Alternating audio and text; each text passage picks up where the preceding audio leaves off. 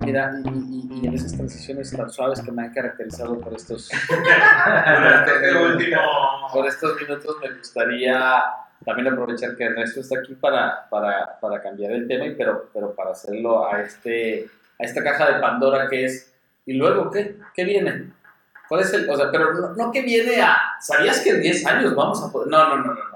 ¿Qué viene ahora? ¿Qué, qué ya puedo ver de aquí? ¿Qué es ese horizonte inmediato en la tecnología?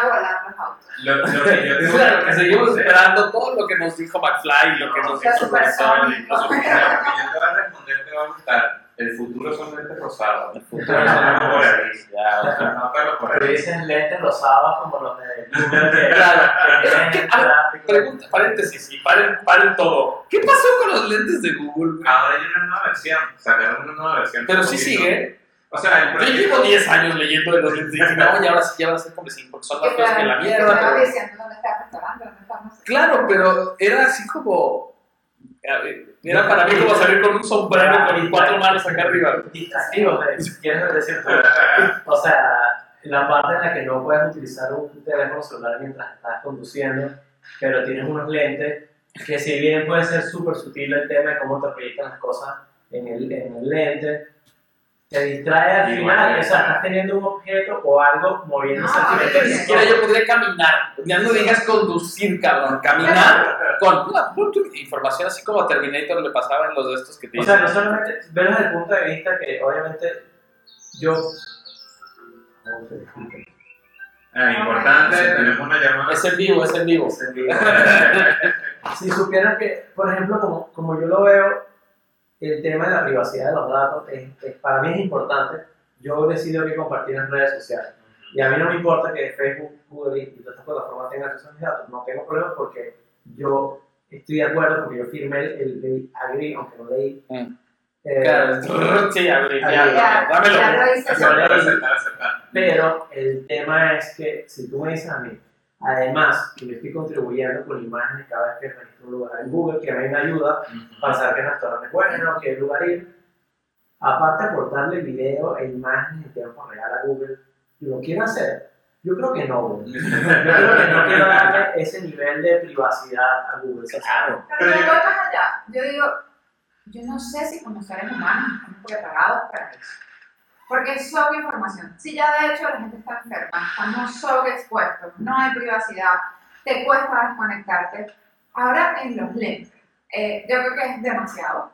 Y la gente, eso va a hacer que la sociedad se siga alejando del contacto humano. Claro. Si tú, me, si tú preguntas hoy, los millennials, como dicen, o la siguiente generación, viven a través de un TikTok, viven a través de experiencias que no son reales. ¿Y en qué momento vas a la playa y sueltas todo y se Claro. Y Todo, mira. voy con los lentes. Ah, Eh, Al final todo es recolección de datos y al final a todo le puedes aplicar inteligencia artificial dependiendo de qué provecho le quieras sacar de la información. Pero yo diría como si tú me preguntas qué es lo que viene adelante, yo no lo sé. Puedo, te puedo, de repente te puedo, tú, cualquiera de nosotros te puede hablar de qué tendencias hay ahorita, pero el futuro de verdad eh, no está escrito, es, es incierto y además, eh, bueno, uso del celular para todo, eso ya está aquí. Eh, el tema de las tarjetas de crédito, si van a desaparecer en algún punto, yo creo que están desapareciendo. No sé si van a terminar de desaparecer.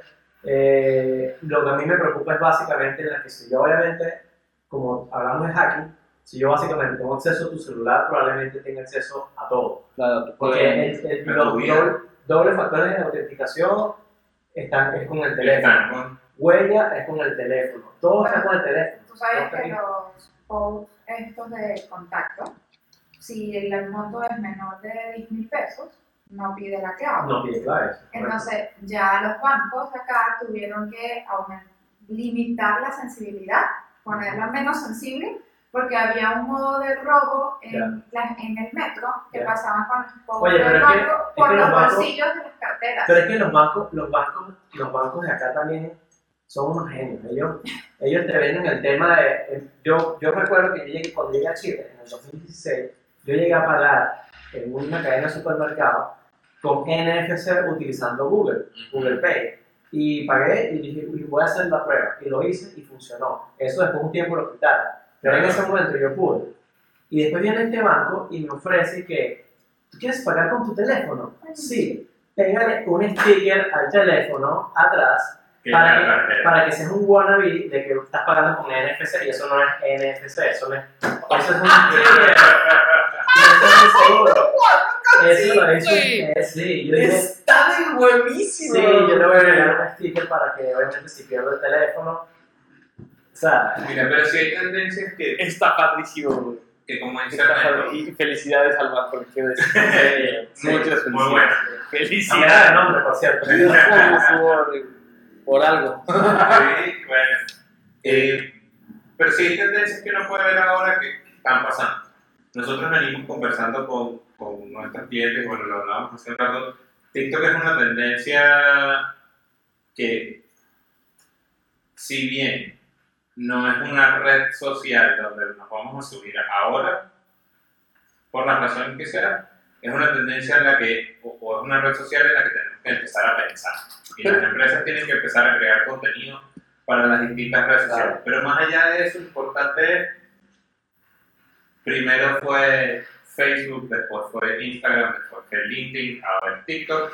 Eh, ¿Cómo preparamos a nuestras empresas para, no importa la red social que venga, yo tengo que estar preparado para crear contenido para los distintos canales? Y darle a mis consumidores, independientemente de la edad donde estén, el contenido que ellos necesitan. Por el otro lado, otra tendencia que, que, digamos está bien marcada son los asistentes de voz. Y volviendo al tema de inteligencia artificial, o sea, los asistentes de voz. ¿Por qué me desordenan mi pinche de, de- ya ya Sí, sí, ya sí, sí, de- Oye, el desempleo, no mames, Pero puedes hacer- así. Claro, puedes hacer un corte y haces un bonus y lo, y lo pones No, a las personas de Patreon. no, que Facebook es otra tendencia. Todos Pero los pues, sistemas de Pero, por ejemplo, Fuera de demás. tendencias, y una pregunta bien directa. ¿Hay algo que esté pasando en Estados Unidos, en Alemania, en- o sea, algo activamente en cuanto a tecnología de empresas que esté pasando de manera, o, o- o sea, que ya esté contaminándose dentro de, la, de, de- de- de cualquier industria de estos países? Coronavirus. No, no, no, no, contaminándose, digamos, El esparci- esparciéndose el primer mundo que aquí todavía no estemos ni siquiera viendo. O ya, o ya, no, ya no pasa eso. Lo que pasa es que Sí pasa. pasa Sí mucho pasa. menos porque con la globalización también uno tiene acceso a mucha más información de la que tenía antes. Entonces, ahora es mucho más difícil que ocurra algo que uno no se dé cuenta. Claro. Pero lo que sí, digamos, es importante como entender es que esta, esta tierra y, y, digamos, Sudamérica como territorio, todavía las cosas están mucho más vírgenes. Entonces, todavía hoy puedes obtener resultados. Y mira esto que te voy a decir, con email marketing. Una Sí. tecnología que tiene 30 años. Sí, sí, sí. Pero hoy todavía puedes tener resultados del 50% de apertura en una campaña de email, una cosa que en Estados Unidos y que, y que en Europa no pasa. Sí, sí, totalmente. Entonces, más allá de si hay cosas que ya se están aplicando, que aquí todavía no, que sí pueden haber algunas, yo creo que lo que está pasando es que todavía nosotros no hemos explotado a su máxima, eh, en su máximo potencial todas las cosas que están pasando a nivel global. Pero yo creo, ¿tú dices explotado o simplemente no estamos listos? Y, y también puede ser, Es ambas, de hecho. No estás listo, por lo tanto has explotado o viceversa. ¿Por qué no, por qué, por qué no estamos listos? mira, yo, yo tengo una teoría. Yo siempre he dicho que nosotros en Latinoamérica nos saltamos clases. Okay. ¿Y, y, y, a, y a qué te, te quiero referir con eso? En Estados Unidos, primero estuvieron los vendedores puerta a puerta, después estuvieron las ventas por catálogo, después se hizo el marketing uno a uno, y todavía el marketing uno a uno no era digital. Tú enviabas cartas y enviabas por correo paquetes, regalos para los clientes, y, y hacías marketing súper personalizado. Así, cartas firmadas, señor Juan, y así, usted que vive en la comuna tal de la calle tal, porque su comuna tiene estas características, aquí tiene esta tarjeta de crédito. Y era súper personalizado, uno a uno, pero no era digital. Entonces, ¿qué pasó en Latinoamérica? Vinimos haciendo radio, televisión, prensa escrita y de repente redes sociales. Entonces nos saltamos un- una serie de conocimientos y una serie de aprendizaje. Entonces, ahora queremos hacer emails súper personalizados, pero nunca entendimos cómo se hacía. Nunca entendimos cómo un cliente que compraba en el catálogo impreso de Avon y que marcaba el producto A, B y C, tiene estas preferencias y por eso le va a mandar una carta con los tres productos que me marcó en el catálogo. Esa clase no la saltamos. Ay, me encanta, me encanta hacer, me, encantaría poner una empresa de eso, güey. O sea, que todo lo que hagas en persona, no, güey. Este tiene preaprobado un crédito de... Contigo.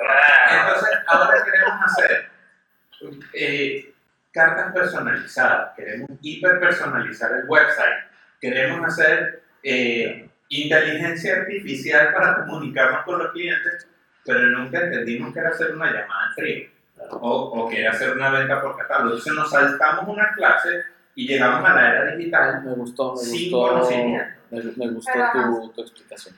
Además, al saltarnos todas estas partes, como sociedad tampoco aceptamos otras cosas. Si hoy te llaman y te dicen, Omar, tu camioneta tiene ya varios tiempo y sabemos que es la segunda del mismo modelo. Como te gusta ese modelo, ¿te parece si te ofrecemos el modelo 2020? Lo primero que tú vas a decir es dónde demonios esta gente consiguió mi información o por qué le dieron el seguro que yo estrellé un carro. Entonces, ¿ves? ¿Y tú cómo sabes eso? Este, lo que te quiero decir es que yo creo que como nos hemos ido saltando etapas, en otros países la gente está acostumbrada a que le pasen esas cosas. Pero acá, cuando llega alguien es tan invasivo, tú lo que me dices es que no, olvídalo. O sea, uno Bastante tiene una susto. sensación de rechazo y de susto. Entonces hay un medio ahí complicado que tienes que ser cercano, pero, Pero- que no, pero- tan, no tan cercano. Entonces, Y esa, en ese esa- sentido- y esa es una complejidad con la que, con la que siempre nos vamos a encontrar en, Siempre Latinoamérica y en la tecnología. en Pero, y, y en ese sentido, yo, yo creo que eso nos lleva de nuevo a darte la respuesta a tu pregunta inicial, que es, ¿cuál es el futuro? Ver cómo en Latinoamérica asumimos estas tendencias. el, porque el esta- futuro está, está en, en, en. Hay productos de Europa que no van a funcionar acá, hay productos Unidos que no van a funcionar acá y viceversa. y hay- habrá productos tecnológicos de Latinoamérica que no vayan a funcionar. Pero por Probablemente supuesto, sí. Probablemente. Probablemente sí, la mayoría, porque es como tú dices, ellos pasaron por ciertas cosas y, y lamentablemente hay que decirlo, a veces son culturas un poco más avanzadas en ciertas cosas o que no tienden a hacer ciertas cosas y que le propongan una herramienta que haga algo, es como, es raro para ellos, como que no, esto es raro. O sea, la cultura es algo muy importante en cualquier idea, en cualquier plataforma, en cualquier software, todo lo que vayas a construir, la cultura es súper importante así Sin es. tocar las leyes de... sin tocar las leyes. Uber no funciona igual aquí. Sí, ese es lo Bueno, en Colombia se de- sacar- Bueno, como en Colombia, como Uber en Colombia, nosotros también nos tenemos que ir. No, no tan así. No es como Uber en Pero, Colombia, pero no todo respetuosamente. Exacto. Pero vamos a volver con otro nombre. Pero volveremos. Pero volveremos. Seguro. Bueno, pues no. primero que todo, muchas gracias Ernesto por... Gracias. Gracias. Aprovecho, aprovecho de obviamente darle yo más bien las gracias a ustedes porque los conozco hace tiempo, sé que son personas que trabajan súper duro, están súper centrados en el cliente y son personas con las que a mí me, agra- me ha agradado trabajar Qué bueno. y de otra forma no hubiese participado en No me hubiese prestado estas cosas. Creo que, creo que o sea, ayudarnos o formar parte de este proyecto tan, no nada más el podcast, sino la empresa como tal, creo que está bastante cool y creo que lo felicito de Gracias. hecho. Muchas por- gracias Muchas Ernesto. gracias. Gracias. Pues nos vemos y que estén muy bien. Chao, chao. Chao.